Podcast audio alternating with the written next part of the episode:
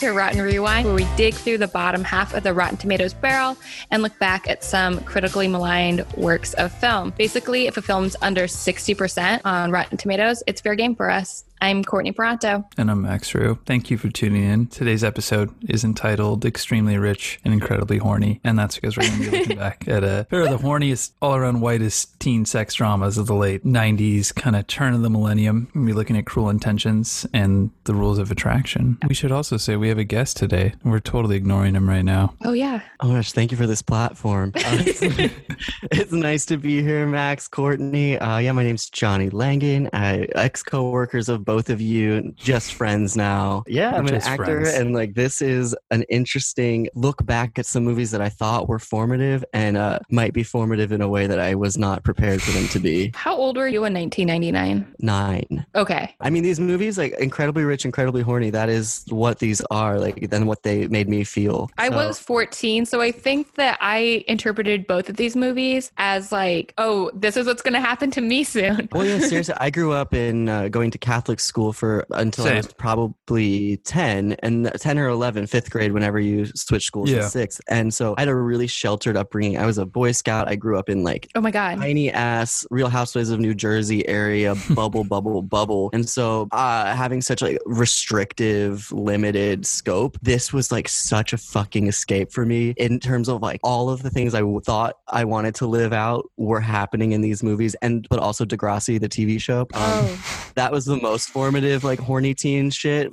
uh, or messy teen stuff. But these movies, I would I remember like sneaking downstairs because Cruel Intentions and uh, would play on a lot of like the pop stations, but Rules yeah. of Attraction would play on IFC, and I like lusted after IFC because it was just like such a it's just like a dirty secret for me, and now it's just dirty to look at.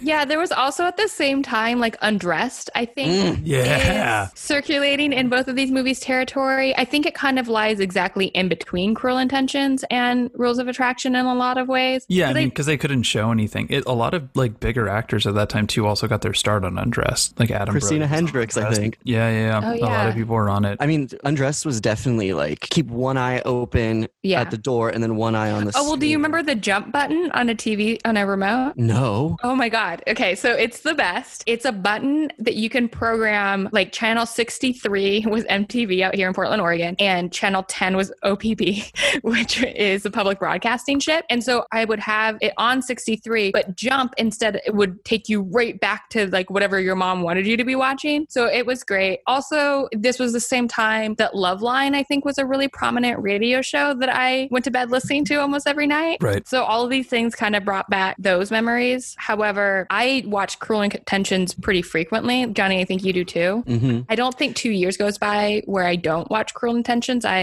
kind of like this movie a lot, but this is the first time that I've watched it with a critical eye and like sat down and like actually watched it, not just like cooked something while I watched it. Or so it was kind of nice to revisit. I mean, we talked about it a little bit in the Drop Dead Gorgeous episode, just what a big year yeah. this was too for teen movies because you had She's All That and Varsity Blues and then you had Cruel Intentions, you had Jawbreaker, you had all these mm. movies come out in the span of months, and then Ten Things I Hate About You came out right after Cruel Intentions, and then American Pie came out in the summer. I mean, oh damn! Oh wow! Yeah, that's crazy. Huge. So the so Cruel Intentions is earlier than yeah. American Cruel Intentions Pie? came out in March of '99, and then American Pie was in July. And I remember because oh, wow. I snuck into both of those movies. Those were two of the first movies I ever like really snuck into. Okay, I guess we should do the plot synopses for anyone who does not know Cruel Intentions. It is part of that clustering of movies that were teen movies based on classic literature. I have a list that I compiled last night that we can go over later. But so it's based on Dangerous Liaisons by a French author whose name I cannot pronounce. I think we should also say is an epistolary, sorry, epistolary novel, which means that like it's all composed of letters. So I think in the in the in Cruel Intentions, I would say 85 to 90% of that gets moved into Sebastian's journal. Right. But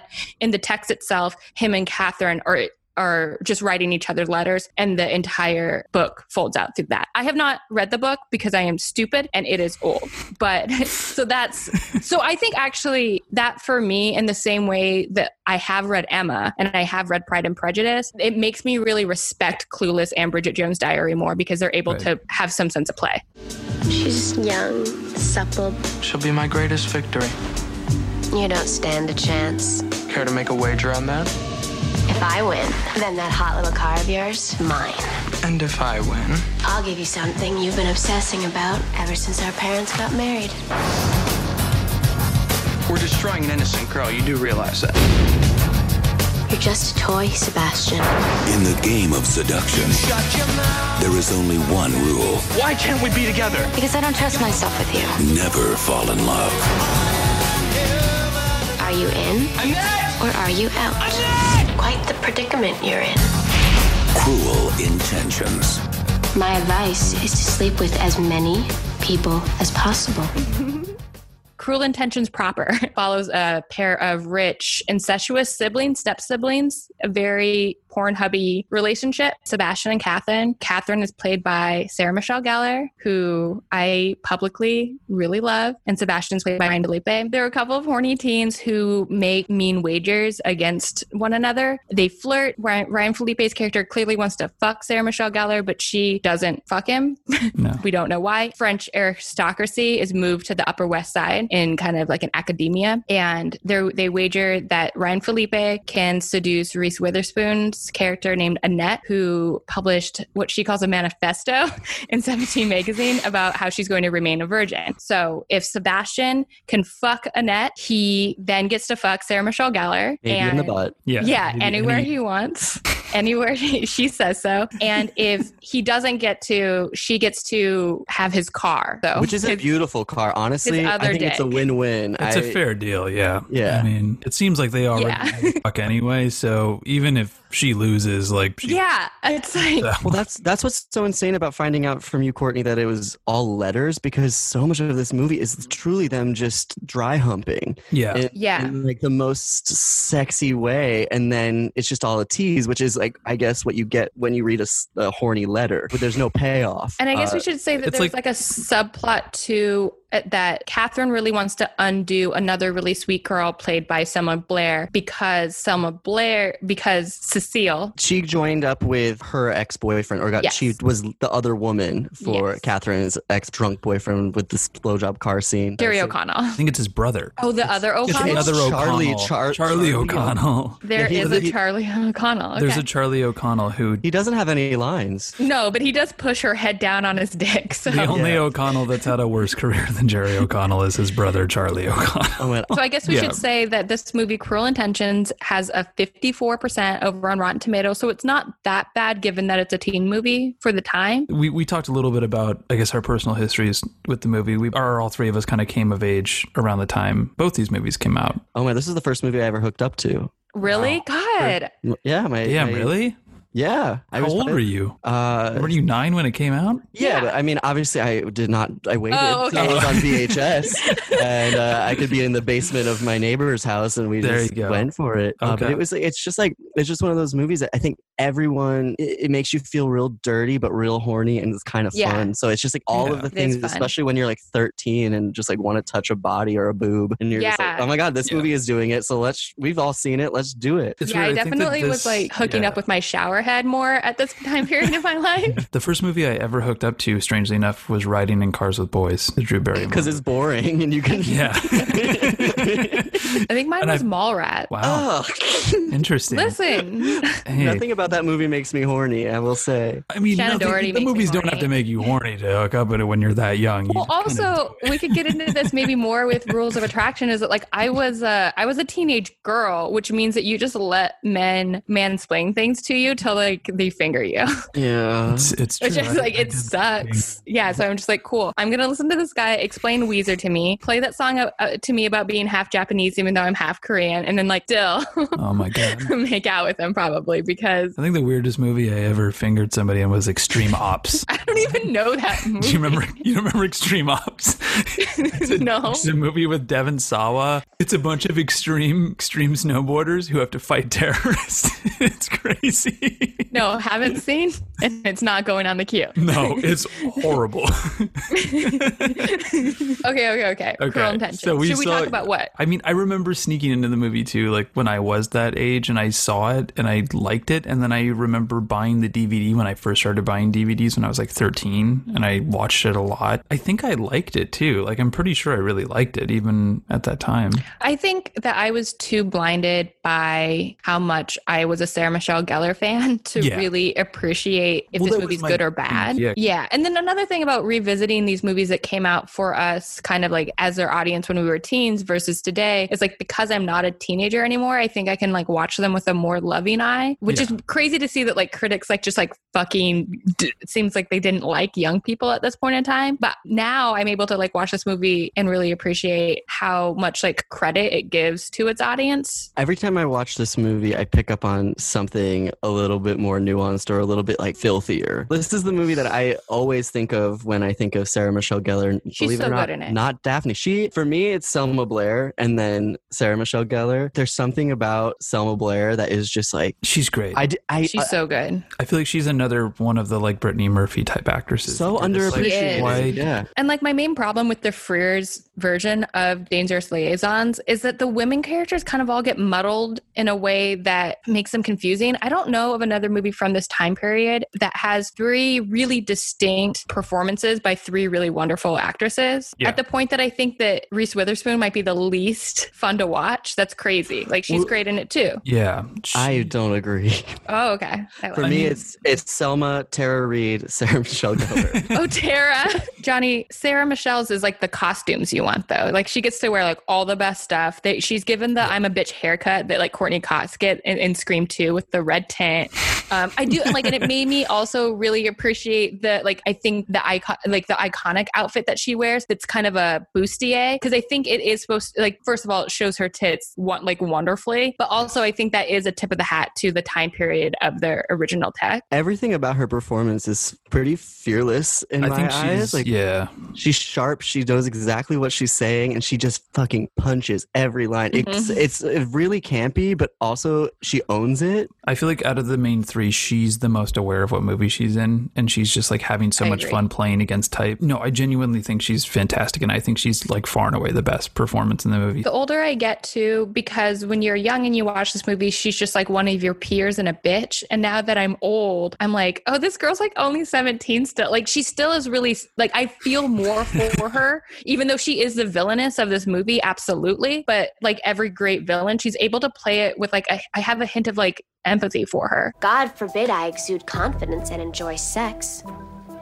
Do you think I relish the fact that I have to act like Mary Sunshine 24 7 so I can be considered a lady? what i noticed about ryan's character i thought at the beginning uh talk, when you mentioned the tone of the piece uh i thought he was just fucking nailing it i was like this guy is a psycho and then as the movie progressed and he spent more time with reese and less time with sarah i was like oh i missed the guy in the beginning of the movie I think that's kind of begs the question of like that we wanted to talk about is is Ryan Phillippe actually a good actor? I actually liked him more this time than I've ever liked him watching this movie. I typically feel like he kind of gets lost because everyone around him is a little bit better. And what's hard about his character is that we have to believe that he makes a change. Or I think that's what I used to believe is that the movie is trying to tell me that at some point he switches. And I think now I was able to read it to be like, oh, he was probably always sort of like this anyway. Like he has to do two things at once. I think he's the most hard to read. I like his body language. I don't think he's that hot, but that's just me. Uh, he's hot uh sorry how old was he when, he, when this was filmed how old was how I old think was they're he all in their early twenties. I think Reese. that's might be- great good to know good Yeah, to know uh, yeah. well, that was another thing too. At the end, I was like, "Wait a second, these kids are in high school. what the fuck?" oh I think yeah Selma Blair's actually one of the older ones, even though she plays, I she think, the looks youngest. so young. the koala shirt that Selma So Blair is good. interested Yeah. in, like she's introduced in is incredible. I was laughing Great. so hard at her her styling throughout the whole thing. She's just a, such a mess. Yeah, The scene where she's like standing next to a giant pickle with a sailor cap that has her name on it at a state fair, and she's like, it just the, how even just imagine that photo shoot with Selma Blair. I'm like that. What that girl was just in it, and I loved it. Also, Ryan Phillippe in 54. Have you ever seen that movie? No, so we but we talked were about it actually 'cause- talking about yeah, it. we're gonna do an episode on 54. So I somehow convinced I convinced my mom to take me to a lot of movies that she shouldn't have taken me to when I was a kid, and I convinced my mom to take me to 54 when I was nine years old. We went to see it, and literally, I think I think it got about 20 minutes, and whenever it gets to the scene where Mike Myers tells Breckin Meyer to suck his dick, mm-hmm. my mom was like, "Okay, we gotta go," and we left and got our money back. So I had never actually seen 54, but apparently there's a director's cut that just came out. Oh, with a blowjob scene, but, but between the Breckin Meyer and Ryan. It's Yes. cu- I've never seen it. If you find a copy, send it to me because that movie really. Maybe you put- can come back for that one. Oh, I don't know if I can go through that again hormonally. Uh, That's how I am with the. My, there's like a few Keanu movies on here where I'm like, yo, Max, like I've never actually fully made it through this movie.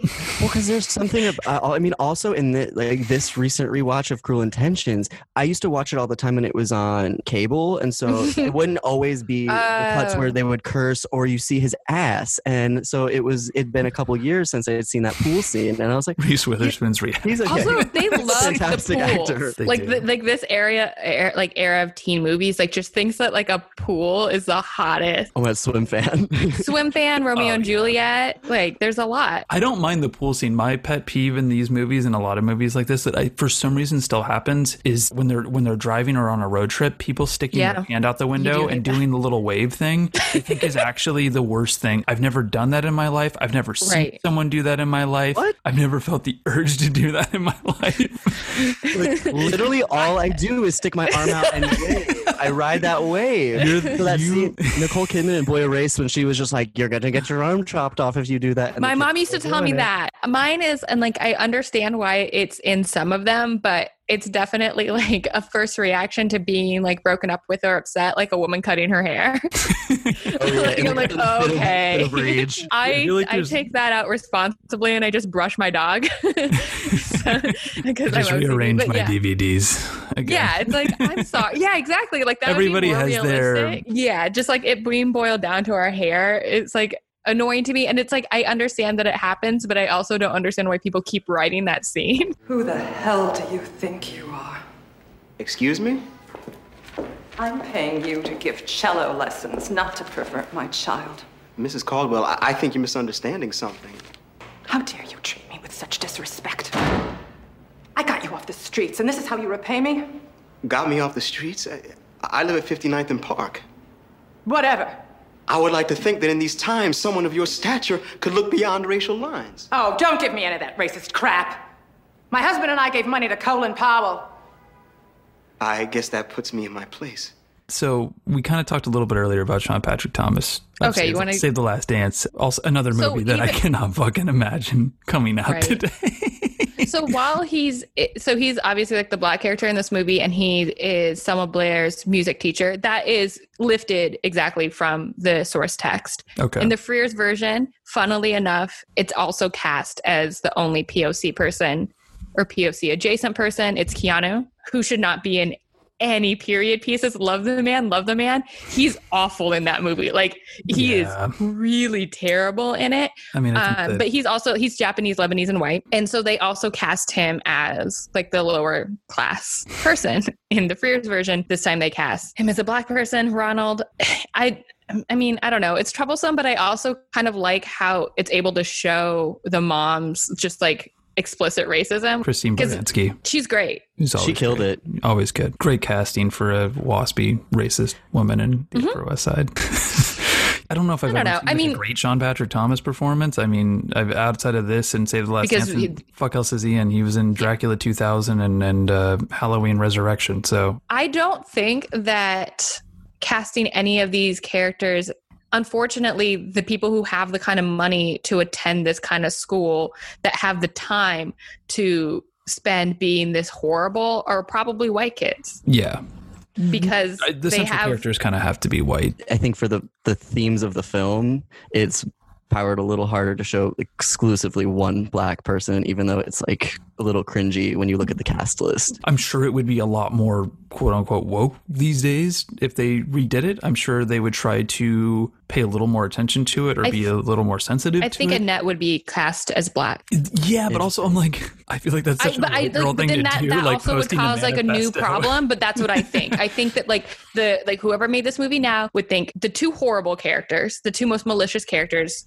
we can't cast them as POC. That No. could be read wrong. So why don't we cast the angel? Which is again problematic, but I think that's a choice that would be made. Or Cecile. I think Cecile would be Asian and Annette I was just gonna black. say, I think that was probably I- that would probably be how they deal with it, which I think feeds into the thing we've talked about before, and you've mentioned too, is like the desexualizing of, of, of Asian characters in movies like this, and so I feel like that's probably is how they would deal with it by making the Cecile It is. character Asian. And I do think that Ronald is one of the few virtuous characters in the, the movie. Like he, He and is. Cecile have a really sweet relationship. Like even that scene where they're almost gonna kiss and fucking what's her face is watching them on a what That's webcam. hot. oh yeah, that was like they have and like they're they're the ones that have you know like the true love letters and i guess there's something about like the written writing things down because what's his face ryan has a journal and that Right. ends up being his like virtue uh, sean patrick thomas has the letters that he writes and then that's really sweet i think there i think it was a conscious choice i hope it was a conscious choice to show that like people are really shitty uh, like old right old rich white ladies are racist Sure. um, yeah. I think it is like more concerning that you said the angel character is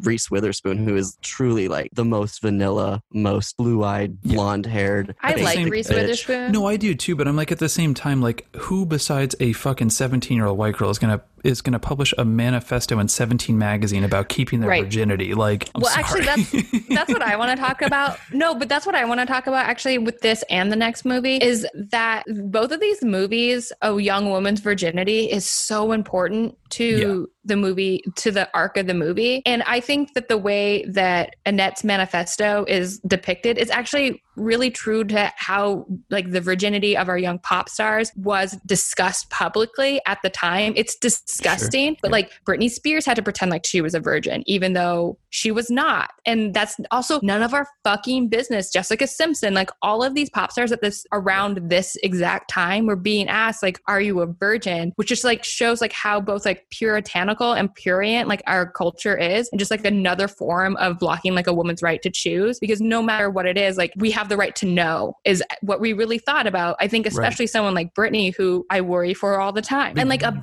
all the Disney was- stars. yeah. yeah. And like J- the Jonas Brothers, Selena Gomez, Demi Lovato, and Miley Cyrus all wore fucking purity rings. Like, so I actually think that her virginity plot is pretty believable. that was kind of the taboo or whatever around movies like this, for lack of a better word, kind of was. Because, yeah, like you said, like Britney Spears, who was at the height of her popularity around the time this movie came out, as were a lot of, like, 99 was a big year for movies. It was also huge year for pop music. Her and Christina Aguilera, you had Mandy Moore, who was like 15. Mandy Moore's a baby. Yeah, like a child. And so you have all these people that are, yeah, are extremely sexualized. And the whole narrative around Britney Spears when she came out was mostly about her virginity Yeah. and her innocence or whatever. A movie like this and Rules of Attraction 2 is like you're taking teen stars from WB shows, like wholesome shows like Seventh Heaven, or more like genre fare like Buffy or Dawson's Creek or whatever the fuck it is, and you're seeing them. It's like teens gone bad or whatever, and that was Yeah. Part of the whole appeal of it. Was like look at these actors showing skin and and having these kind of more just kind of shedding their their their on screen innocence or whatever. Yeah, and then and the actors playing those roles or the pop stars are then told like this is a badge of almost like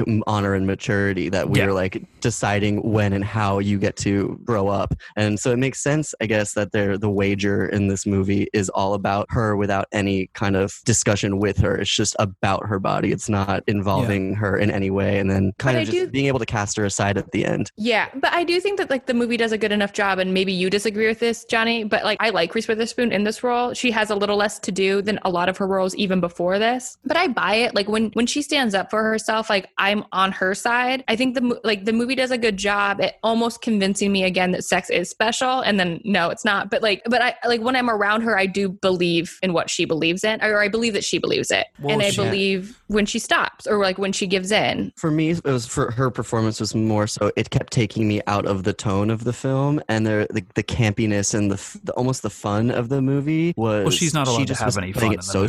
str- I know I know and that's so boring to me though it Well, a doesn't, bummer, like, too, doesn't because mean she's she's- doing a bad job it's just not fun for me But I think it's also knowing too that like it, it almost feels like a waste of her because we know that Reese Witherspoon is probably Exactly. the best actress of anybody in this movie and obviously has had the biggest career out of any of them. But even at the time she did election the same year as this Same movie. year. oh and she had been acting for she did Freeway, you know, a few years She was before so this. many things. She wasn't so she wasn't supposed to be in this movie. It was supposed Um, to be Katie Holmes. Yeah, Katie right? Holmes, the brunette version of Innocence at that time. Which I actually think she does not. I don't think she's the best actress. I don't. I. I. She, But who knows? Because like Tom Cruise locked her up for a decade. So yeah, like she's. You know, actually, no. She's a movie called Pieces of April that she's really good in. I've seen that. Yeah, Yeah, I like. and I like her eyeliner. She's solid on Dawson's Creek, and she does her thing and go. I don't think she's bad, but I think a lot of actors at this time too, especially like actresses, were they did have to fit into a pocket. They had to fit into a stereotype. Sarah Michelle Gellar was dynamic enough, I think, to be able to shed that and do roles like this too. Because I, I thought that Ryan Phillippe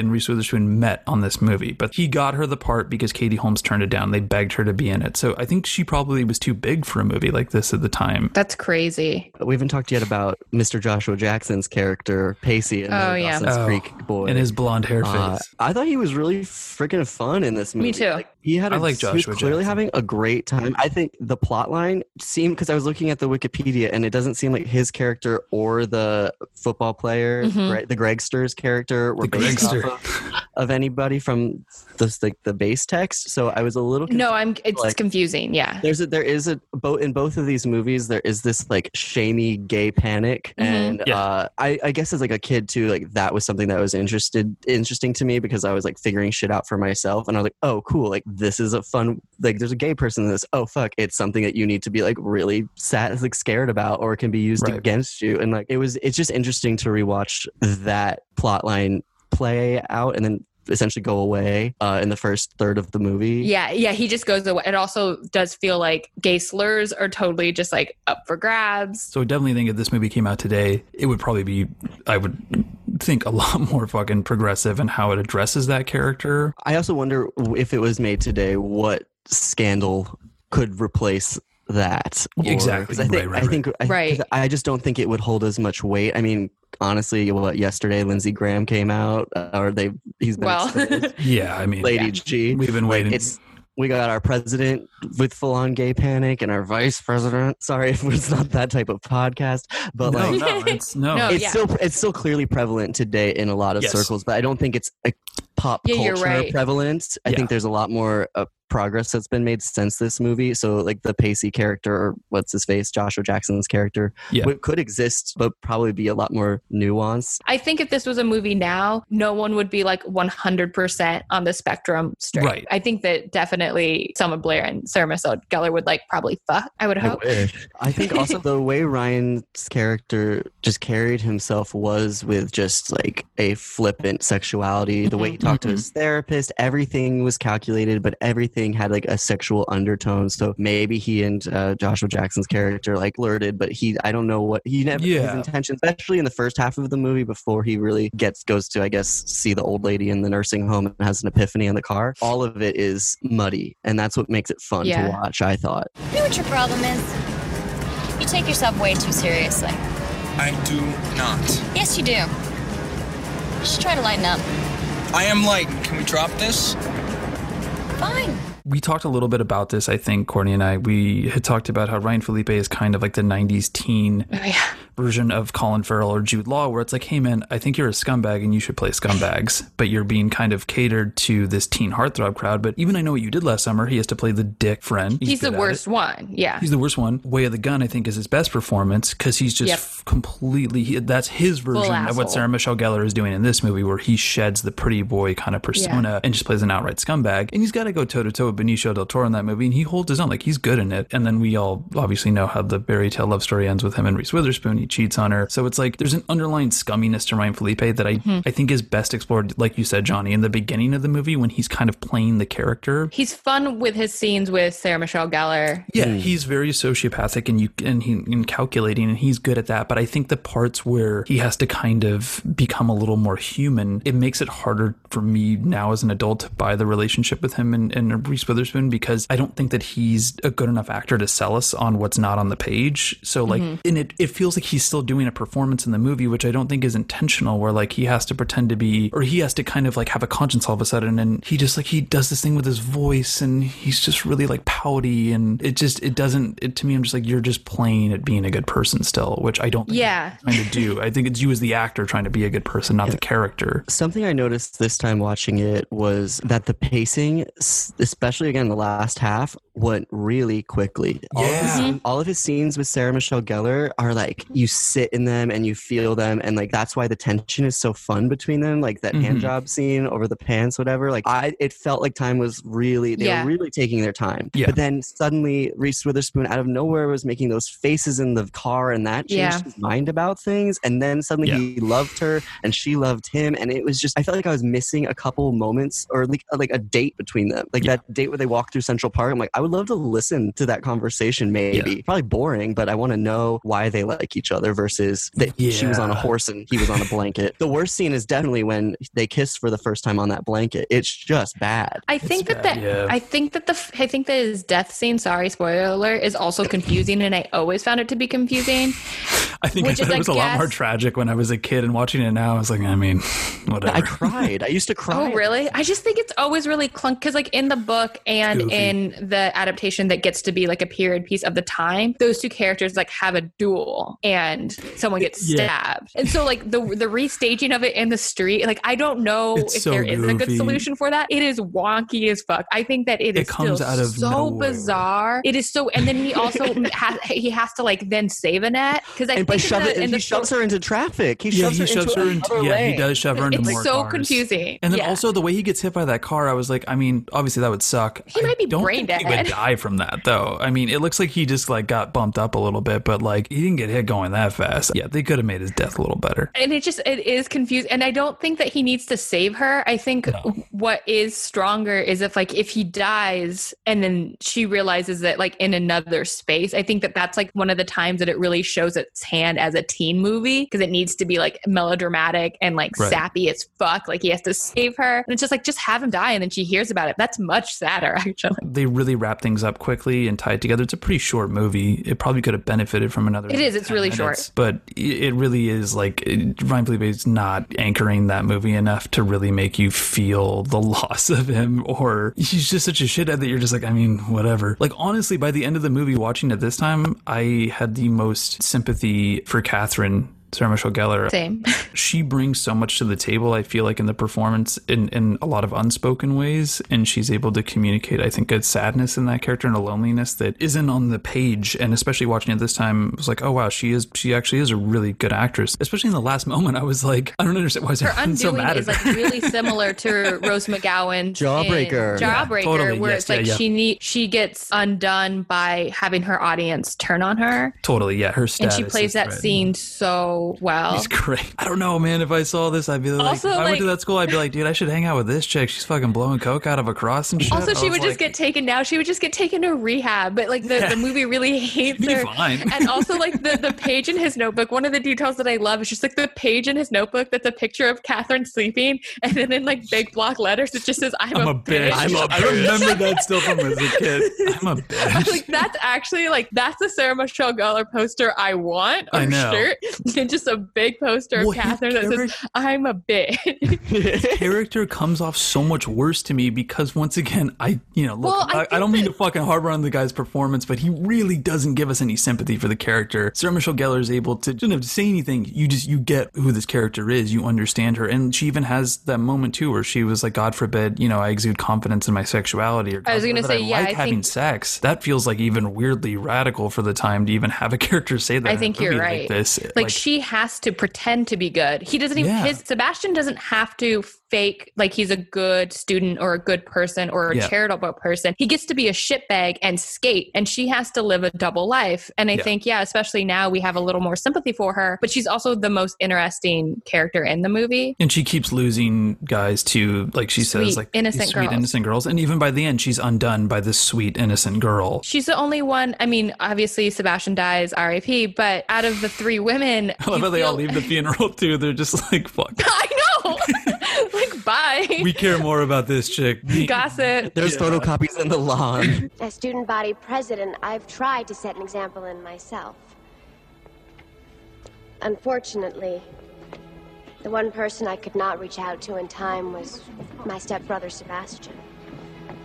I know he's looking down on us today, and. Uh, um. I know he's looking down on us today, and he'd want me to say. He'd want me to say, Catherine. He'd want me to say, Catherine, I'm sorry. What is going on? Don't you people have any respect? just very much of the time this like a lot of movies then put certain songs on the map i mean this was the birth Uh-huh. of bittersweet symphony It's so. I I think it's used really well. I It's do really like really it well. here. It makes I that really scene like feel the soundtrack. that song and her performance in that scene Mhm. make the scene work um It's very much like what the opening of The Hills to me, but uh, moodier. yeah, you have to sing along when it plays. I I can't help it. Wait, what song's on the hills? I'm 35. Uh, well, it's just LC driving in, into or away from LA, and I think it's uh, Unwritten by Natasha Bedingfield. Okay, okay, okay, okay. well it's no I bad. mean, I it's not verb- good. yeah but this one is good. the verb song is still really good but i think the counting crows song is Okay, I don't. I think it's bad, but I do think that, especially compared to the movie that we're going to talk about next, I think that there's a cohesion, and I, I do think these characters listen to this music, and this is a part of their world. but this was also the time when you had soundtrack tie-ins that were could be successful and this is a movie that kind of is really reliant on having a popular mm-hmm. soundtrack at the time so the colorblind song is really interesting because apparently it was supposed to be a smashing pumpkin song. They couldn't billy corgan said no. I think it's actually better with a counting crow song than a billy than a smashing pumpkin song. I think a smashing pumpkin song is almost too i don't want to say too good for the scene. The mm-hmm. counting Crows song is just the right amount of cheesy and melodramatic that it kind of almost like I remember even as a kid when I saw that scene, like I was like, wow, that's a really beautiful scene. And like now I watch it and I'm like, this is really goofy and weird. Yeah. And oh like, my God, the, di- the dialogue in that scene where she says, I'm impressed. Well, I'm in love. I'm impressed. Well, I'm in love. Pull me out from inside. I don't know who else could have been the Phillippe part. Like DiCaprio's too famous and maybe too old at this point, but he's like one of the only like heartthrobby dudes from that time period that's like both pretty enough and hot enough that has like the dynamo to do it. Like I don't know who else it could have been. What's Josh? Josh? Josh? He was in that f- the 40 Josh, days. Josh, Josh. What's Oh, his name? Hartnett? Josh Hartnett comes to mind as like oh. I mean, okay. we could do the just full brunette version with Josh Hartnett and Katie Holmes. We just get rid of all the blondes. It's or Sarah Oh, wait. Michelle stays blonde. The I was gonna say are we could just We'll keep her as. Buffy blonde. Yeah, Well, Josh Hartnett's a better actor. I mean, Josh Hartnett's another guy who I think just didn't really get the roles. he turned down all the superhero movies and then his agents dropped him and he just kind of never really fully recovered from that but I guess we could say Heath too, but Ugh. oh well he's he's I don't a know. little He's not slimy, seamy. he's not slimy he's too interesting yeah. you need someone So it who's needs to- like pretty but vacant So I see why Ryan Phillippe, because I do think he's so good at doing half of his role. I think one of the most uncomfortable scenes is the scene between Selma Blair, Cecile, and Sebastian when she comes over in the red jumper and he wants to take her picture. And like Yeah. That was like the most rules of attraction scene to me. And this that one, scene like, is not just flying today yeah, it made me. It was just. But like, that's what dudes do. Exactly. no exactly. for sure It's not far. which is great truth. but i think that, that the problem is that that character and his performance is to me watching it now like super rapey and creepy and Well, yeah, like, but you're then not like, this guy interrogated. is- yeah but no one's interrogating it i think that they're on his side so it What- makes it even creepier What is really true to life, I think, is um, as we all know, as sexually active people, is the enormous plate of maraschino cherries kept by the bed and all that.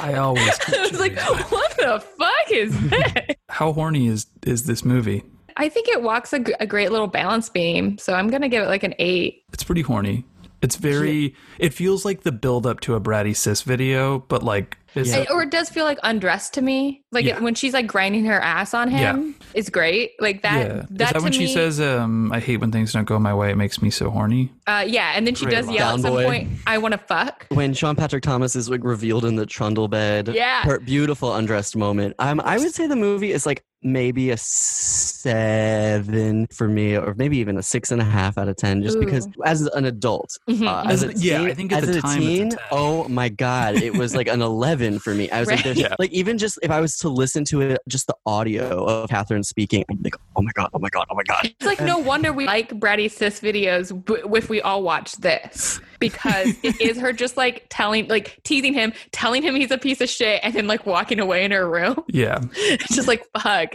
I This movie fucked me up forever. Selma. Blair would definitely get stuck under the bed. Oh yeah, in- in a- that's that's a that's a fun porn trope that Max I'm stuck I under have. my bed. The best It's is my hand is stuck in the garbage disposal. That's the best Well, one. No, I've ever no, no, seen. no, no. There is one where a girl is stuck in the in the doggy door.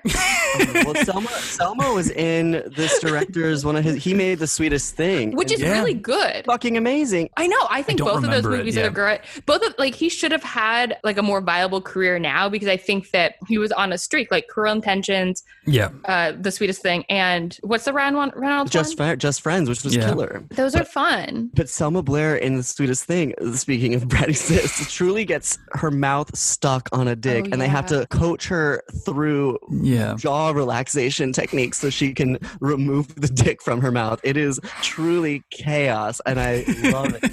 Yeah, Mhm. I like that one. that was also like it's a fun kind of horny movie. It's the, it's yeah. grown up horny. But this one, like the predator aspect, is like fun to watch until it becomes absolutely not fun to watch, and Yeah. that's where the horniness is lost for me. The butt Sure. in the when you finally get to see the butt because you're not watching it on cable gives it that half point. Let's talk about some some reviews. So it's it's got a oh, fifty four percent once again on Rotten Tomatoes, which honestly, like, I'm surprised Not it's bad. not lower in a lot of ways. Really? Yeah, yeah, I yeah. think just given the time when it came out, I'm not surprised. I read a lot of reviews that it felt like the critics were just like resentful that um, people were younger than them. Boston Chronicle says it works only sporadically and more as a comic outing than a vicious battle of sexual predation. also, a lot of the reviewers were, it seems like some of the movies that were based after classic literature got, like, do you have the right to talk about this? Like, you don't know what you're doing to the source material Right. treatment. Like, oh, oh, actually has a higher score than this. And I think that movie is like, I think that was a pretty good movie. it's pretty good. I think it's like probably the most problematic out of all of them now because totally- Othello is also the most problematic. Well, also Um, that it's at insane 64. Scene set to Equemini. I will never be able to hear Equemini and not think of O. but also, O has a really, probably the best performance of Josh Hartnett's career. He's really good in O. Film.com has a very catty review. It says, Mr. Kumble, keep your hands off the classics. You don't deserve to read them, let alone paraphrase them. That's frustrating to me because I actually think his version of a, of classic literature for a younger audience is like one of the most coherent and clever for all the ones at the time. Nothing's like scathing, really. Uh, And a few people do call out Sarah Michelle Gellar for being good. I also don't think that this movie was made for the like in my brain when I think of a critic, I think of like an older white guy who usually is a, probably like a little bit stuffy. And this movie is not made for those people, just like Jawbreaker is not made for those people. A lot of the better or more, you know, prominent critics at the time did like it. Roger Ebert liked it. I think his review is And it did really well. Oh, it did really well. Yeah, I mean, it only you know it cost ten and a half million dollars to make, and it made seventy six million, and it's did extremely They won well. Best. Kiss at MTV. Exactly, big hit on home video and and obviously cable. It spawned two sequels, one of which is with Amy Adams. Have you seen them?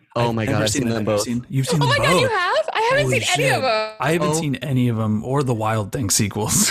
Oh, I've seen all of them. Uh, Amy, Fuck, or it's like oh, I haven't seen the American Psycho sequel either with Mila. with- of course, I've seen that. It's fantastic. ah, okay, fine. Uh, okay.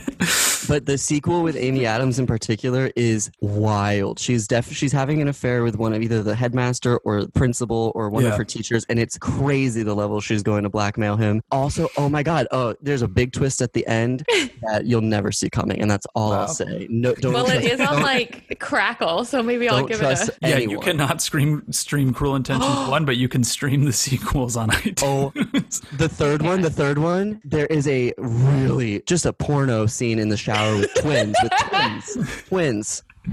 That's gross. I feel like when, anytime you Not- start doing like the straight to video sequels, they're like, we got to really up the softcore element of these movies. yeah, they do. How they the do. fuck is anyone do. else gonna like watch? even like Poison Ivy, which starts as star- soft core, like Poison Ivy Yeah. Two is super. It was supposed to be a TV series. They developed it as a TV series at NBC in 2014. I remember that because again, I pay attention to what Sarah Michelle's doing, and then it never went anywhere. It did not go anywhere. Original title of the movie was Cruel Inventions. But test So audiences stupid. thought it was a sci-fi film. Fair point. and also, title. Cruel Intention just rolls out. It sound. It's so accurate. Cruel Inventions. You were so close. You were a letter off, and you just didn't think of intentions. I, don't, Yeah. I don't know. It's weird that they were Like, They got there eventually. They got yeah, but you're true, true, true, true. Would this movie be rotten today? Uh, I think it would sit like ten percent higher. I agree. I think But not- I think it would just be fresh, but it might be a lot more self-aware in certain ways. It might own the. It depends. It could go a few different ways. I think if it owned the campiness, it could also be Higher. a little higher. There is something about how some of the the corny stuff is staged that Mhm. did like perform CPR on like a teenage like whatever like remnants of a teenager I have left in me where I was like, oh yeah, that would be nice. Unfortunately, dude just text me uh pictures of their dick in uh portrait mode. Portrait mode dick pics.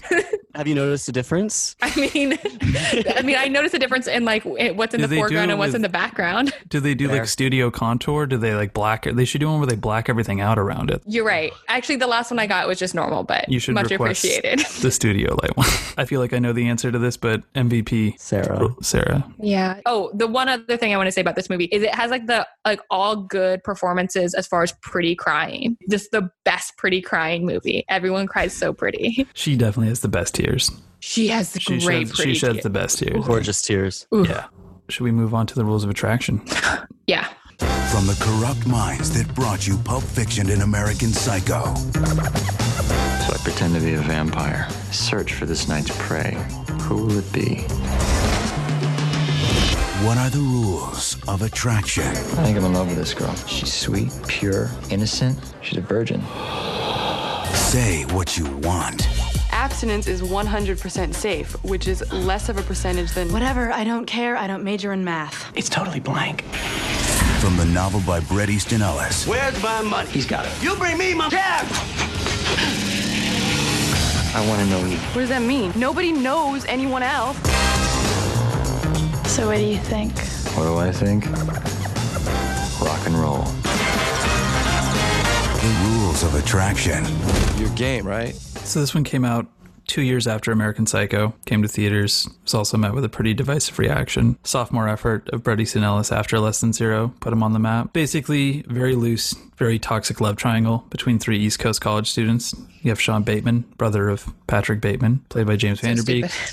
You have Lauren, played by Shannyn Sossamon, Paul, played by Ian Somerhalder. Basically, Sean loves Lauren, Lauren loves Victor, who is backpacking through Europe, and Paul loves Sean, but Sean barely registers Paul's existence outside of the weed he provides him with after a party. There's also Jessica Biel popping up as Lauren's very coked out roommate, also confusingly named Laura, which I think Yep. even bothered me in the book, but also is a little clearer in the book. There's Clifton Collins Jr. as Sean's mm-hmm. dealer, very, very early 2000s drug dealer. Kip Pardue as Victor, and then just another rotating list of late 90s, early 2000s teen stars popping up here and there. Oh my, we we're forgetting that uh, Swoozie Kurtz has been in both, Both of these. of them. Oh, yeah, and that's what- also yeah. Swoozie Cour- Swu- Kurtz Swoozie is Kurtz. she's also in the Stephen Frears adaptation of Dangerous Liaison. Wow, she there you was go, okay. fucking yeah. So Swoozie Kurtz- Swoozie. This is the biggest Swoozie Kurtz day this podcast is ever going to have. We swoon over Swooze. I think Um, she's great. Yeah, she has a great little face. She's fun. Oh yeah, And Faye and, Dunaway. and Faye Dunaway. Faye Yeah. Dunaway. Yeah, we'll talk about that. Uh, this movie has a 43%, which is much lower than American Psycho's 69%, which I feel like American Psycho's percentage is probably higher based on how the movie has been kind of, it's kind of lived on as, as a cult film and been more appreciated because it was not appreciated when it came out. So we'd all seen this growing up, right? Yep. Yep. Yep.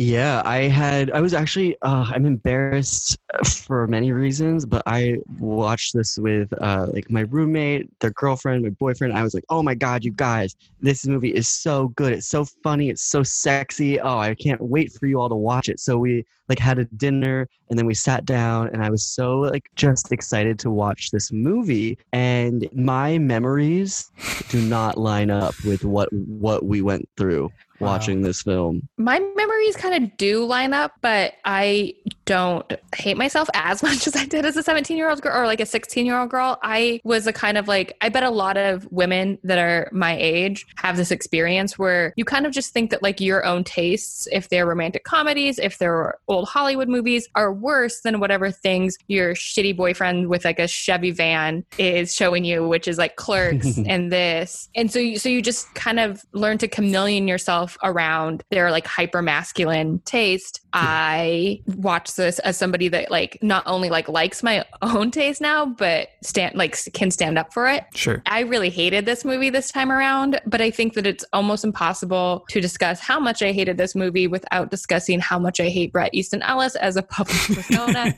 um, and how I think that he is terrible and toxic to Twitter, to like to pop culture in uh, general. is he I even think- on Twitter anymore? Uh, yes, he is because I checked it yesterday. Wow. Um, want to know what he has a looks like. podcast that is to pay for awful. Yeah. Oh. I used to kind of hate listen to it because he's a very hateable. He's he's kind of fun to hate. Just has an obnoxious even- voice, obnoxious presence. Is really I mean, this is obviously a week where thankfully we're talking more about like what it is to be an ally. And I think that Bret Easton Ellis has like basically publicly stated that like he just doesn't want to. No. And I think that he uses the fact that he can like pass as like a rich white dude yes. as an excuse to like not because he is also openly gay, but he uses it as an excuse to put on blinders for POC issues and Yes. just so many other fucking things. He also says that we're overreacting about Trump and that he isn't interested in politics. And so I think it's pretty hard to w- watch any of his work or consume any of his work without that without with, with that without that like realizing that knowledge. Even american psycho which i think the movie is better than the book it, there is kind of like a insidious hatred of course of women but i think that the movie he doesn't like the movie very much and i think Because it's because the movie cleans up yeah. because it actually interrogates some of the things that i think that i think that sometimes he uses the degradation of women as kind of window dressing as i'm this movie definitely does and in american psycho I think that the director is smart enough where she picks at that and makes it into Yeah. what the movie is actually about. I did watch his whole series. I think it was it was on one of those apps. God, it was called the Deleted, or it was basically about a cult of people that Oh. were like hypersexual and they were like brainwashed. And uh, there was like a girl who was essentially just like a, a fuck robot, and she Fuck was yeah. like, Christ. and it. And it was just like true. Thank you, Brett. Just similar to this film, like it just had no taste. Um, Okay, and here's your just like, everything Um, you're gonna get fucked. thrown- and then you're gonna have a scene at a table where your tits are out, but you're really getting inter- interrogated. It's gonna Yeah. be really deep and like dramatic. And He likes this movie. This is his favorite of all of his I adaptations. Yeah. And I think it's because it keeps kind of the tone deaf tone of his work. It's just a very faithful adaptation. It's basically a copy and paste adaptation, which doesn't work here Mhm. because there is Nope. so much else in the book that is not here. Did either of you read the book? Yes. Okay. The, I guess like another reason why I hate Bret Easton Ellis so much is that like when I was like 15, 16, 17, maybe even 18, I fucked with him and like Chuck Yeah. Palahniuk hard. Chuck Mm. Palahniuk seems like a nice guy, though I don't necessarily like, want to read his new books. Seems like a good enough person. Th- they're kind of the Uh, guys that you read when you're a teenager and you want to get into edgier stuff. Irvine Welsh. Yeah, Yeah. yeah, yeah. He's here for Those are the guys. I think my relationship with Bret Easton Ellis is complicated because as a writer too, when I was a teenager, I was really influenced by his style of writing. I think taking out what he has to say or not say as a writer, I think that he's not incredible, but I did always admire there was like a very blunt, brisk quality to a lot of his work that Which I, think appreciated. works in American Psycho because Yeah. it's contrasted against like such a blown out genre piece. It's where like- here, I just think it feels flat. like growing up where I grew up in like a very much a completely white upper middle class suburb, limited, limited worldview. And if you had a worldview, it was the same as probably your neighbors and the dudes who were on all of your teams and all of that. And so to have a movie like this and work from Bret Easton Ellis, of it's, it's like pointless provocation, but it is just like showing you what you're expected as like a dude to uh, live like. And and it was like if you're not living like this, then like let me give show you this movie and it'll get you riled up and like horny for Mm-hmm. this life. And then when you when you finally get there, you've like probably gone with the same people because like the, what is it, Camden University, Yeah. which is based on Binghamton, I think. I'm and that's not where sure. he went. Okay. And he met like Donna Tartt and all those people Okay. there. It is hive mind. It is like you don't need to think for yourself because this person is like throwing things at you and you just take them at face value and you don't think about them or if you're challenged you don't or you're not going to be challenged because you're around all the like minds and so the, the amount of sexual assault in this movie that made my skin crawl It's disgusting. and as, and as a child as, a, as like a child i guess i would because i was thir- i was 12 when this came out and i saw it the year year it came out, and I was like, that is gonna be college. Yes. Oh. Well, also with Uh, sexual assault yeah. that is depicted as sex. Yeah. As it's, sex. It's not. yeah. It's not. There's there are rape scenes in here that are rape scenes that the movie actually does not know that it's filming a rape scene. It thinks that it's filming maybe an, a bad sex scene. And it's fun. Like the fact that Jessica Biel like gets Her character, yeah, gang Yeah, I raped mean, by the football team. it's Uh, so yeah. sad. It doesn't know how sad it is. I mean, typically, like when we were talking about, about movies from this era, sometimes I like that they're not hashtag woke. They're not like giving like fan service, like pats on the back. But this Mhm. movie is so gleeful in the way that it abuses women's bodies. Well, I think it's just it really is it honors the Bret Easton Ellis worldview the most, which is obviously like you said why he probably likes it the most by just being completely nihilistic and and like you said kind of wallowing in the misery and the nihilism and the just pure like disregard for humanity in the movie. Even though I think that there are I mean, I think it that tr- we're supposed to think that Sean's character has a conscience that, like, I don't believe in. Like, if we had a problem with Ryan Phillippe and fucking Cruel Intentions, like, I cannot find a pebble of like why I give a fuck about Sean Bateman. I agree. I don't think that you're you're asked to care about both of these guys, and they really don't have a single redeemable quality about them. So you think uh, you're supposed to care about James actually, Van Der Beek's character and I don't think that you're actually supposed to care about anyone in this movie. But I mission accomplished? But I think that it's. I, I think that Roger Avary mistakes that at times. I think that he, as a director, thinks that you are. I Mhm. don't think that Bret Easton Ellis, and I will give Bret Easton Ellis, I'll credit him where it's due. I don't think that he's asking for your sympathy in the book. I think what's what's difficult about the way that the book transfers to film, it's kind of the same issues that I had with normal people as an adaptation. These are books about young people, and they're fairly unremarkable stories. You've heard it before, Yeah. you, you've read it before, you've seen it before, but it's about those internalized moments in between interactions. It's about what you're feeling when you have sex. It's about Okay. how you internalize that. And Yes. in the book, I do think that it's actually a pretty good book for what it is. I haven't read it since I was younger, but I think the book obviously is so much more expansive. Also, the Sean character in the book is bisexual and does have sex with Paul. Yes. Because it's just faithfully bringing parts of the book to the screen, it feels like you're missing a bunch of scenes. It just feels like you're watching a movie and you're like, wait a second, how did we get to this? Why do you care about this? Because we're missing a whole subplot in between it. And also what Avary decides to cherry pick as far as so we we get to hear in the heads of three characters, Shannyn Sossamon, James Van Der Beek, and the Ian Somerhalder character. But when we're in Shannyn Sossamon's character and we're when we're in Ian Somerhalder's head, the only thing that we get is a narration of what he's doing. Like I'm Mhm. picking up this, I'm doing this, this is being done to me. But James Van Der Beek's character, we act Sean Sean Bateman, we actually get like I could be doing this or this or this or this. He's the only one who is able like whose narration is able to fan out into any sort of options. Everyone else is just like it's happening to them. Also the whole narrative even in the book is just centered around everyone's obsession with this one character. Even in the movie there's a change in in Sean's narration where it changes from first person to third person like really confirming that this is just entirely an exercise about him, about this one character and I don't know why. I need to get some more pot. I'm running out. I need to get laid. Where the fuck was Lauren tonight? That Laura girl was kind of hot. I could bang her and feel good about it. I'd rather have Lauren. I wonder why. It'll just ruin my illusion of her innocence. Purity. Whoa. Is that really what I want? I need to fuck someone. Then I need to get more pot.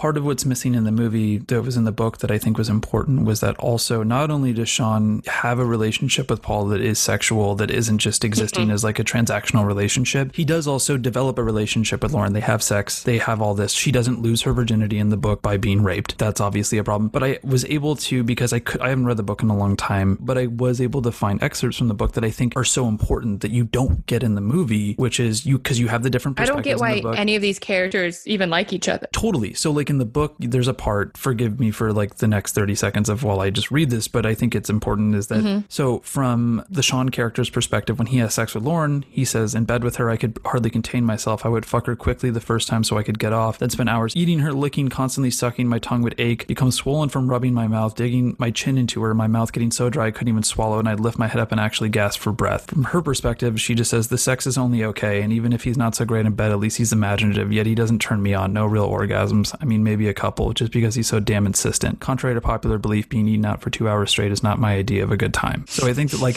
at least in the book, you see that she's just like, I just want somebody. Mm-hmm. Whatever. I this think guy that will you do. do, He likes see me. that none of the women in this movie are having good sex. Like it's all No. performative sex, like for the male audience. But yeah, we never get into Jessica Biel's head. And again, like ab- about how much Bret Easton Ellis hates women. I think he gives them similar names on purpose. Like I Yeah. think that's just a hateful move by him. modify it, yeah. Yeah, I No, think I I, agree. think I think that is one of the meanest things about the text is that like it really believes these women are like somewhat interchangeable and Jessica Biel, Laura is motivated by I don't even know what. She doesn't have it's just like just to fuck people that this other girl liked kind of like she has just I this, think- the worst character arc. Well, it's interesting that we were talking about the virginity complex and cruel intentions because that is Lauren's worth essentially throughout this Yeah. entire movie. And then because you've got like I, w- I would place like the three female characters to be Lauren, who is the absolute virgin, then Laura, who's just a, a whore, and then the pathetic, uh, longing love letter girl. Right. Like there's really like no none of these about her. women have any sort of character beyond the fact that like she is has yet to lose her virginity. She's like Yes. constantly having sex, and this girl is like desperately longing but ca- can't can't express herself. It's a And text then, that truly believes that you become a woman once you have a man himself inside of you. It's like her searching to lose her virginity is the search to become like a complete person. And she doesn't really get any other character traits beyond that. In all fairness, in the movie, I don't really know how many other characters, even the male characters, have character traits beyond I just need to fuck or I need to get fucked up or I need to get drunk. Oh, yeah, like, no. It's all Oh, yeah. pretty much dependent on that. Uh, The Ian Somerhalder character probably is the most maybe three dimensional in that regard. We can see his imagination. He gets Right. a scene of fantasy. I also I, I, I, I thought his char- he's my favorite character. I think in of the of the three main, he has at least like somewhat a level of nuance to him, and like you You feel may. I maybe I was rooting for him, and you could like Yeah. feel his disappointment, and you could feel. I thought he did the most with the text that he was given, as far as like the scenes between the I agree with people and like the living underneath, like the life underneath his skin, and like Yeah. that icy face. There was something there to him that he was beyond the world that he was planted in, and just trying to make it through. talking about the performances,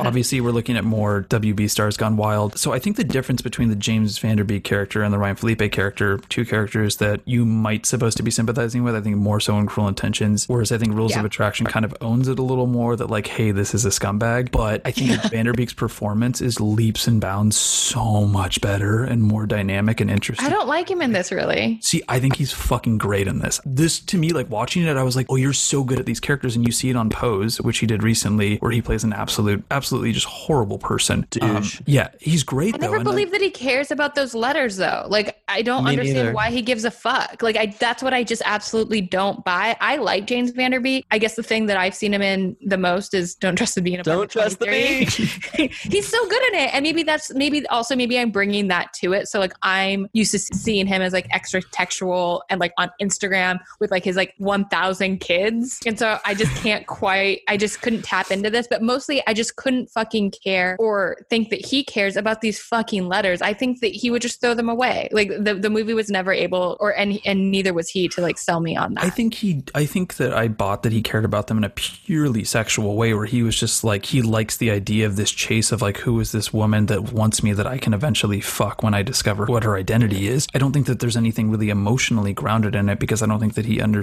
quite understands, nor does is he maybe even capable of really loving somebody. But I think that James Van Der Beek does the, I think that he does the best of shedding his image in this movie. Like thinking about it at the time that it was released, this is like other than this, it was like he was in Varsity Blues. I rewatched parts of Dawson's Creek recently. I never watched it. It's not it. uh, it's not it. No, no, no. even watching Michelle Williams on it, you're like, I mean, she was even struggling. Honestly, I think Joshua Jackson was probably doing the best on that show at the time. But James Van Der Beek, I think, does a good job here of shedding whatever you might think that he, whatever his limitations are as a performer in this. He's mm-hmm. also asked in this movie to do the like Kubrick stare in every shot. He's Oh my Yeah. god, I could not. I'm sorry. It's I so much. He looks like he's just smelling the most repugnant fart the entire movie. Yeah, I he didn't, does. I didn't buy his performance. I would say like eighty percent of the time, because I mean, most of the time he was literally just agreeing to go to a new place, and it didn't feel like that was that, that was that's not exciting to me. But also, there's one scene with I think Thomas Ian Black, the guy from Thomas American Pie, Nicholas, in the yeah. car. Yeah. Nicholas, I loved that moment. Like some of like the really unhinged moments of nihilism from James Van Der Beek with the drug dealer Rupert. Like I was into that character, but the second that he had to like anything involving sex just seemed so empty. And I know that that was the character, but Yeah. it's not interesting to watch. It's not a dynamic that I think carries a film. If eyeballs were going to be uh, what we grade this on, it's a D because they were just bugging out or dead.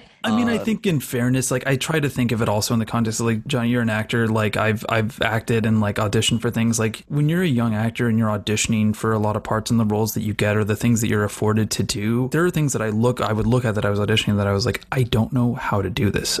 Not because it's Right. complicated, but because it's so uncomplicated. And it's just like there's really not many ways for me to do this. And I think especially when you're that young, you're gonna obviously trust in whatever the director is. This is a guy who mm-hmm. won an Oscar for co-writing Pulp Fiction, and you're trusting in the material. You're trusting in the Bret Easton Ellis material because at the time, you know, he's a pretty beloved author. And mm-hmm. I don't know. I, I don't necessarily blame any of the actors in this. I I, Me I don't either. think anyone's No. I don't think anyone's straight up bad in this. I think Jessica Biel is. I love her in this. Oh my god, I, I just I, I think that that character is like woefully underwritten. horribly. And in the But book, she's- she's, a lot more interesting, but she at least is a character. The I feel like she give her in still this is, kind of seventh heaveny in this. And it's again maybe not really her performance, but that her whole character I just don't understand. And a lot of like the way that the camera treats her is like it's treating her like a body in a Yeah. music video. Like I don't Absolutely. really Yeah. think it not even likes her. Like I don't even ever think it can grasp why she's there. I think Shannyn Sossamon's also not very good here. I don't I think really she's like good. it's not She's a- also not an actress. She was a musician who just happened to get parts because she had a really interesting look. She's beautiful. I am She so is, sorry yeah. to every girl who probably got a funny haircut because this,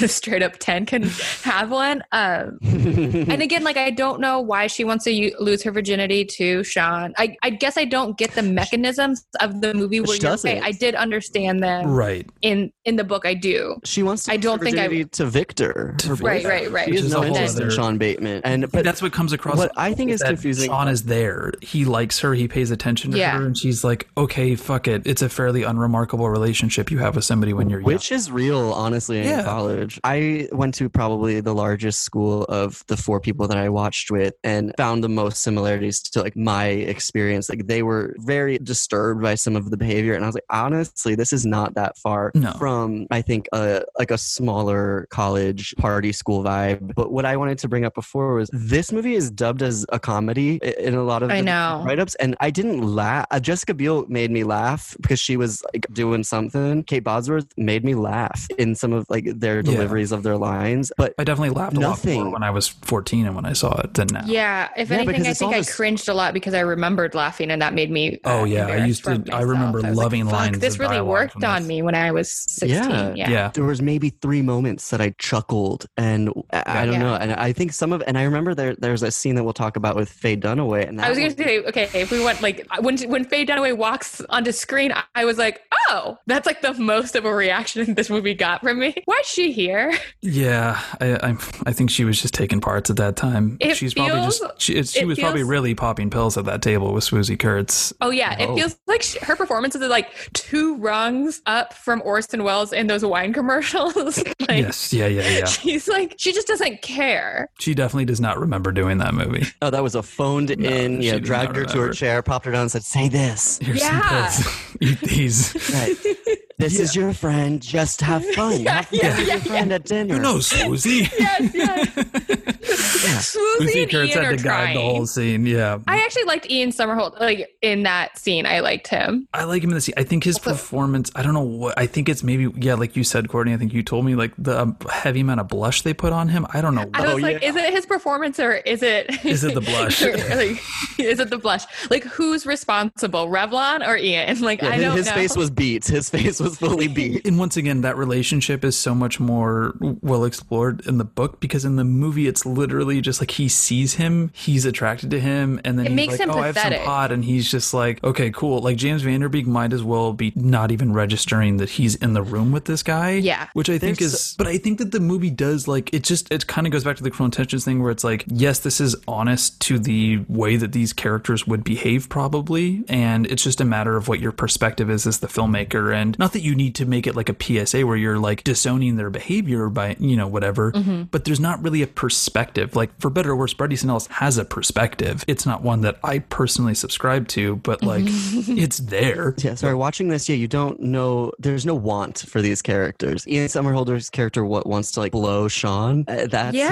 that's his character's motivation. Because this character, to me, is someone that I see. I'm just like, oh, this is a guy who's gonna bide his time till college is over, and then he's gonna thrive. And while he's Yeah. here, he's gonna try to figure some stuff out. And maybe that's just me like painting my own experience on this queer character and knowing that like I think I get what his in- inner monologue is right now, but it's not being. We're listening to his inner monologue, and it's not that. No. It's so much more Yeah. shallow. It's so much shallower than that, and it and it's just like you could have done this character a little more service. You could have done all of these characters a bit more service into like Yeah. making us give a shit. the book the shallowness is present and it's there and obviously that's a part of the time that's a book that came out in the 1980s and by pretty much straight up ripping it from the book and putting it on the screen mm-hmm. it's confusing too because i was kind of at, a certain point i was like why didn't you just make this take place in the 80s Right. Yeah. this would have made a lot more sense in the 80s they did the, the kind of 80s pop music soundtrack the soundtrack is all over the place in this movie. well, it, has it some is. great It is like a songs in it, but it's just there. Yeah, yeah, yeah. It just in no way by- like I like mean- I would never listen to the Counting Crows, but there is something about the Cruel Intention soundtrack that feels like cohesive and of these Sure. characters' lives. It makes this sense. soundtrack. I'm like, what the fuck is happening here? Like, who made this Ratchet playlist? It's horrible. Yeah, like some of the back, whatever hip hop is used in some of the scenes is it almost sounds like free licensed hip hop that you download on the website because you don't have another any other options. But then, it, but then also it has it has George Michael's Faith. It has I loved it. the the, the, the Yeah, that Don- seems I think good. the Donovan song is really great when they're when Shannyn Sossamon and Van Der Beek are going to class.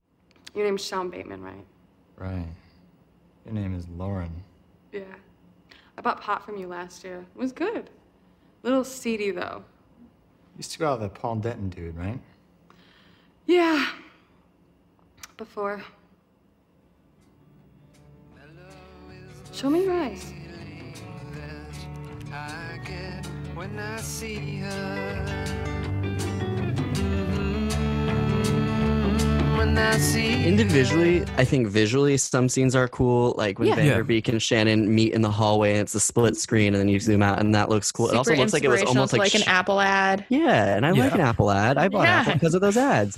But It's- then, and also like some of the party scenes are fun in themselves. And then Yeah. you, I was trying to explain this movie to someone, and I was just like, I, I, no, like all the drug dealer stuff is actually. I thought that guy was fucking fun. If we're talking about a casting, He's the epitome of an early 2000s drug dealer, but he's great. Clifton Collins Jr. is a Yeah, really good actor. Doesn't get a lot he of was work. really freaking fun. I think you're a rich motherfucking motherfucker who owes me a fucking shitload of motherfucking cash.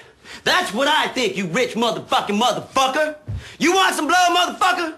You bring me my motherfucking cash, motherfucker.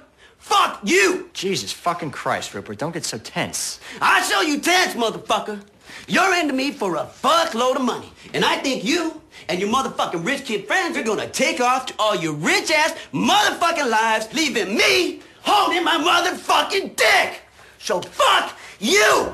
You know who I thought was actually pretty good was Kip Pardue, I think his name is, who He played is. Victor. He that was my favorite section Okay. of the movie is when they go Yes. with him to Europe and they just do all those like the handy cam. Yeah, I uh, think that's definitely And I that is think the part of the movie that. But held that's up not the, same movie. That's a different movie. That held up But the most just, to me. It, it feels out of place. Like everything Exactly. strong in this movie feels like it's of another movie. Yeah, the Kip Pardue montage I think is the part that held up the most, even if it's detached. Obviously, in the book it makes sense, but in the movie, what happened was apparently they were so they had such a low budget they couldn't afford to actually shoot the Europe parts with Victor. So Roger Avary personally financed a trip for him and Kip Pardue and their producer Greg Shapiro to go to Dude, Europe. tight. And they basically let Kip Pardue take a European vacation in character, and they filmed everything in real time while he was in character for weeks. And then they had all this footage, they pieced it together. I think that the the also that's probably the most fun, self aware voiceover in the movie. I mean, I tried to fart and said I shit my pants is probably one of the better lines in the movie. Movie. I think that I don't whole like mon- that kind of humor. like I was just like, oh god, now Grow this. some balls, Courtney. oh man. I went to the Vatican, which was ridiculously opulent. Stood for two hours to get in the Sistine Chapel, which now that it's been cleaned looks fake. I meet two underage Italian girls who I try to talk into fucking each other while I jack off onto them. Bored, I buy them some ice cream instead. My hotel is a gym, so I work out. I bump into some guy from Camden who says he knows me, but I'm sure that he's a fag, so I lose him. I try to fart and instead shit my pants. Back in my hotel room, I masturbate and have a pain in my groin. The next day, I drop some acid and get lost in the subway for a full day and can't find my way out. I meet a cute girl lets me jack off onto her as long as no cum gets onto her Paul Smith coat. We get stoned while listening to Michael Jackson records, and the next morning I wake up talking to myself. I have a big bump on my head from flailing in my sleep. I get my stuff and barely make my plane back to the United States. I no longer know who I am, and I feel like the ghost of a total stranger. The racial blind spots in this movie are it's a Bret Easton Ellis adaptation. It's kind of like what we talked about with I would Noah hate like honestly wanna- what would be worse is like if he tried to No, I don't want to it, include a yeah. POC color. I fucking don't want to talk about. I never want him to touch that. Obviously, the star is half Asian. I'm Asian. Like we passed. Phoebe Cates is another person that was in teen movies. That is Right. Like when I see her, I see a half Asian person. But when white people see her, they just see like ugh an exotic. I'm using quotation like an exotic Yeah. looking person. So she's like able to pass, and I think that Shannyn Sossamon's like in that camp. I read a quote by Avary that said that he wanted it to be like quote the assassination of a teen movie, and it's like you lobotomized it, you fucking idiot. Because I don't even think it's like that bad. I mean, I think it's bad. I don't even think like I think that Cruel Intentions because those characters are like vapid, but they're also like incredibly dimensional and interesting. Like that actually is closer to what I think this movie like wants to do. It's just like show you Right. that like teenagers can be like shitheads too. But right which it- we all know and it's a it's a movie of of of moments. They're small moments at least now. Like look 14 year old me and and being completely transparent like i loved this movie when i was 14 i was obsessed with it. I loved the book. I loved I the liked movie. it. i did like him playing the counting crows song and passing it off as his own. Me too. Ugh, that was one of those moments I did laugh when Yeah. she was Yeah. like, That was- crying yeah. over over a shitty. It's like that was like oh, that's true to life, and it's like Yeah. not. Well, like he doesn't Gross. care about her opinion at all No. unless it's affirming that he's deep. I think I would be a little softer on this movie if like any of the girls' perspectives had any sort of like breadth in the way that like even though Sean's character is deplorable, we're able to see how and why he ticks. Like I don't believe that the girls are No. really anything. I think Shannyn Sossamon does the best she can. I think her moment. Yeah. I think she's actually really good when she walks in on him pretending to be covered in blood, and she says, "You're so sad," which is true. Yeah. yeah. I mean, I don't know. She like again, she's not bad. I just don't think the movie like gives her anything to do that she couldn't do in a Neutrogena commercial. Like she's No. pretty. I think this movie tries to get away at the end of the day saying like, oh, everyone in college is directionless. Everybody is Yeah. trying to find their thing. And that's not justification for almost like two hours of sexual assault and empty drug use. It doesn't serve us as an audience, I don't think. Can we talk about the suicide scene for a second? Yeah. Let's talk about the suicides. We'll probably give it more attention than its director. Yeah. it is really sad. It's really hard to watch. I think that there's so many parts of this movie that feel similar. like I I I think that like now it feels like a is it 13 reasons why? It's like now that would be what the whole movie is about. Well, I thought that the whole segment was insulting to the viewers, honestly. As an audience member, of course, I saw this girl constantly featured. Oh yeah, yeah, Like, yeah. there was a whole montage showing us she Pouting. would she was there the whole time. It's like so bitch, apparently he did have there. to add that in because test audiences were confused on who she was. That's Jesus. pathetic to me. It's insane. And also, like, if if if Sean Clearly we doesn't see who the her, then we should is. get the opportunity to not see her too. But Apparently, the scene there is like a director's cut or some sort of Yes, cut the- of this film yeah. where there there's a much longer scene where you see the cutting and you Yeah. see like a much more gruesome depiction of suicide, which I don't know if it deserves to be in this film. I don't think it deserves to be in many movies. What really Um, pissed It me kind of felt like the Britney Spears every time video. Is it every time that It's she not that in a tub? bad. No, it's Oh my goodness. I think it's, it's well, no, no, no. I don't think it's that, that bad. But I'm. But what I do want to say is, I think that there is some sort of like beautification of it in both in both of those artifacts. It's just like the same as like when people hang up like that dumb poster of all these poor celebrities that died under 27 playing fucking pool together. There's like a little bit of that sometimes. I poster? think. Oh yeah. and it's like I'm surprised one of the characters in didn't have that.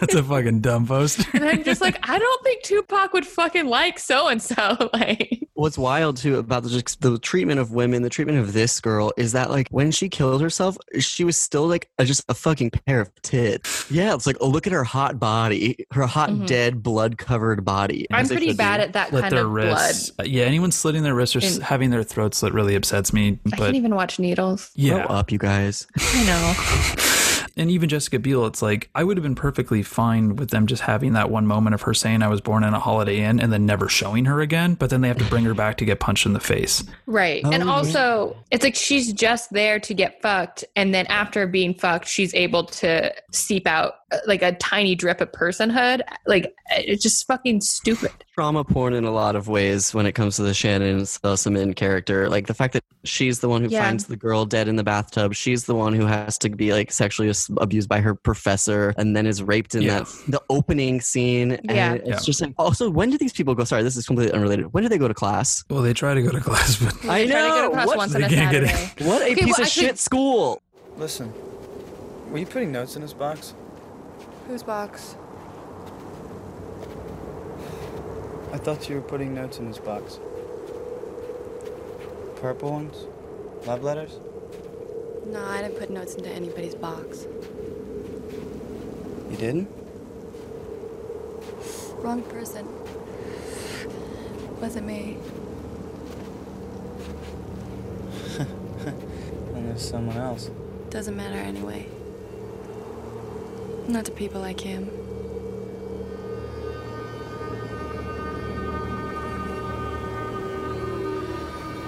Not to people like us.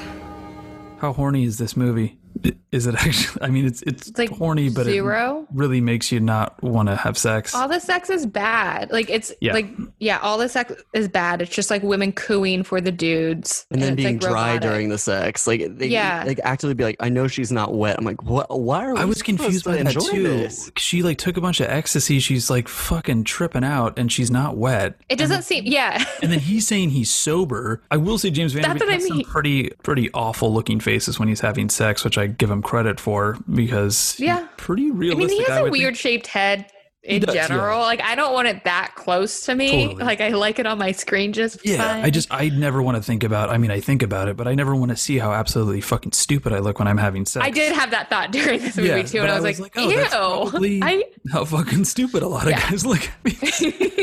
just this really awful, determined look on his face. but it's not really sexy at all. No, but I don't think the movie's trying to. I think the movie's No, I don't think trying to be sexy, but the marketing tried to make it sexy because they were like, "Well, what do Yeah. we do with this fucking movie? It We'll has so much. Show sex Jessica Biel dancing down the hall. it's horny, but it's also like Depressing.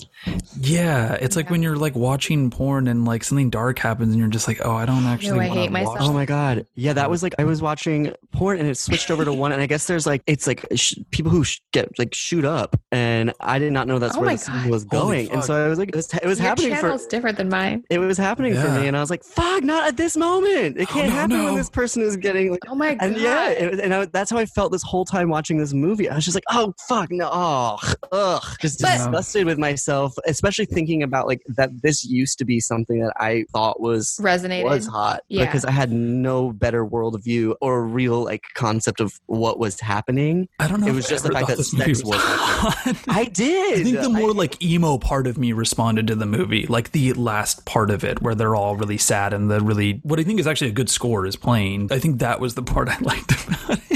I think that if I'm honest, I never really liked this movie, but I really wanted boys to like me, so I pretended to like this movie. That's Yeah. fair. everything about it felt naughty when I was Mhm. growing up, and Of now course. everything about it feels gross. But I mean, I will say, like, I've had a lot of bad sex when I was this age, and it's true to life when it comes to like Yeah. that. But Yeah. not only is it irresponsible, it's just like incorrect to portray bad sex in the same way that you portray rape. Yes. So at that point, zero zero percent sexy. I'm gonna give it maybe a one. I used to glorify that one scene with with uh, Ian Somerhalder and the g- one scene Richard character, and it's like, oh, this Yeah. is, this looks fun. Maybe I hope they fuck. Sure. And now that's the only one that I'm still like, mm, it's, it's not the worst.